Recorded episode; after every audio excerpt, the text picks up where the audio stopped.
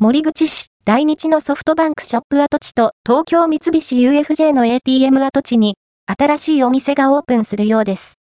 ペンネーム、パインさんから情報提供いただきました。早速確認してきました。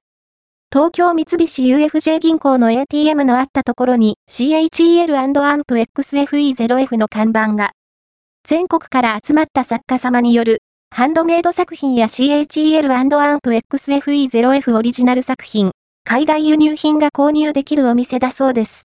お店のインスタグラムを拝見させていただくと、プレオープンが2024年2月23日、オープンが2月24日だそうです。さらに、お店から見えるところに工事中の建物があります。京都銀行の隣で、以前はソフトバンクショップがあった場所です。工事の方に話を伺うと、喫茶店ができるそうです。住所が一致するカフェのインスタグラムを発見しました。オープンの日はまだわかりませんが、お店の名前は、ファン、プレイス、SALON タスカフェ。詳細がわかり次第取材したいと思います。パインさん、情報提供ありがとうございました。